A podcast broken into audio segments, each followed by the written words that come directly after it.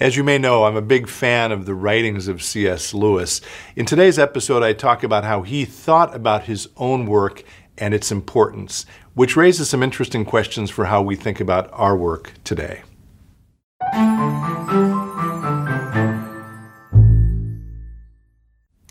Hello, friends. Thanks for taking a little time to be with me today. It's good to be with you as always. Uh, in my spare time, one of the things I enjoy doing, I don't know if this will sound incredibly boring to you or not, but I, I actually love listening to podcasts about different periods of history. And in one podcast I just listened to, these are usually audio podcasts, I, I heard the story of an English author uh, who is today best known for his ghost stories. And as an aside, it turns out that ghost stories being told at Christmas time is a thing in England. I did not know that until I listened to this podcast.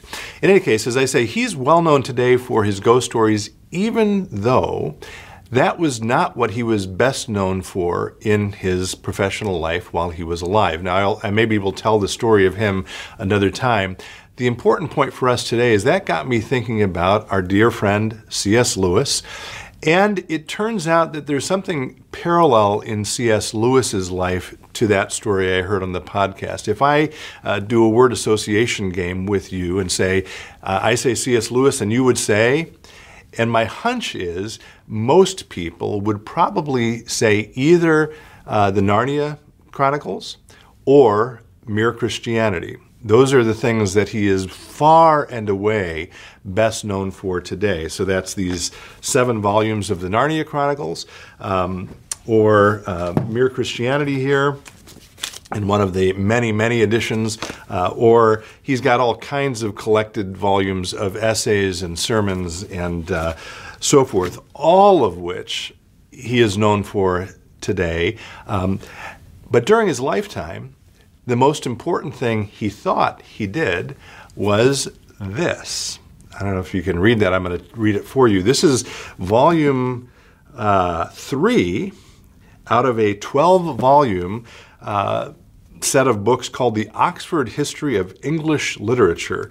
C.S. Lewis's contribution, again, volume three, um, was called English Literature in the 16th Century, Excluding Drama. Exciting.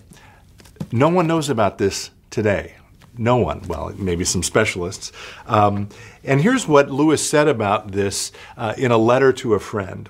Uh, when he published that uh, volume, which he called the O Hell volume, Oxford History of English Literature, O H E L, he, he wrote to a friend, he said, Thank goodness I finished this big academic work I've been engaged in these last 15 years.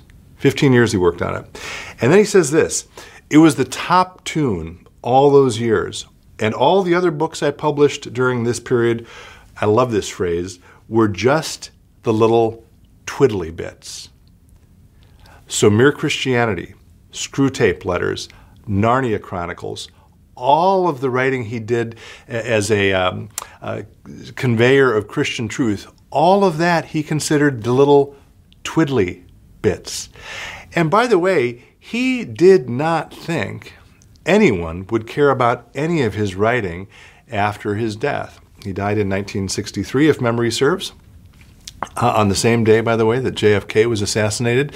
Um, and yet, of course, it turns out he has become one of the uh, ongoing best selling Christian authors of all time. And the works that sell the best are the things he did not think were the most important, the little twiddly bits.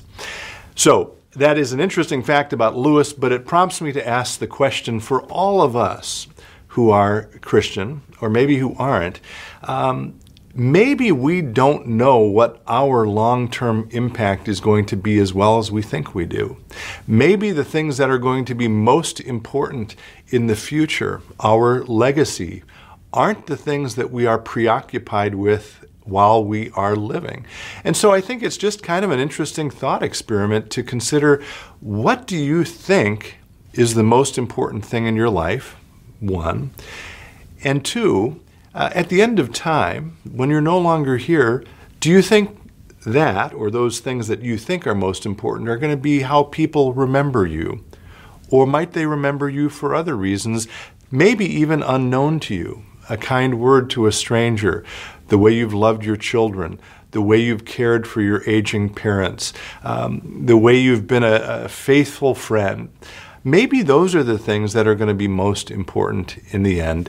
And again, I think as we look at C.S. Lewis, uh, it's an interesting way to reflect on what's most significant, what's most important in our own lives. As always, thanks for listening. Be well, stay in touch, and God bless.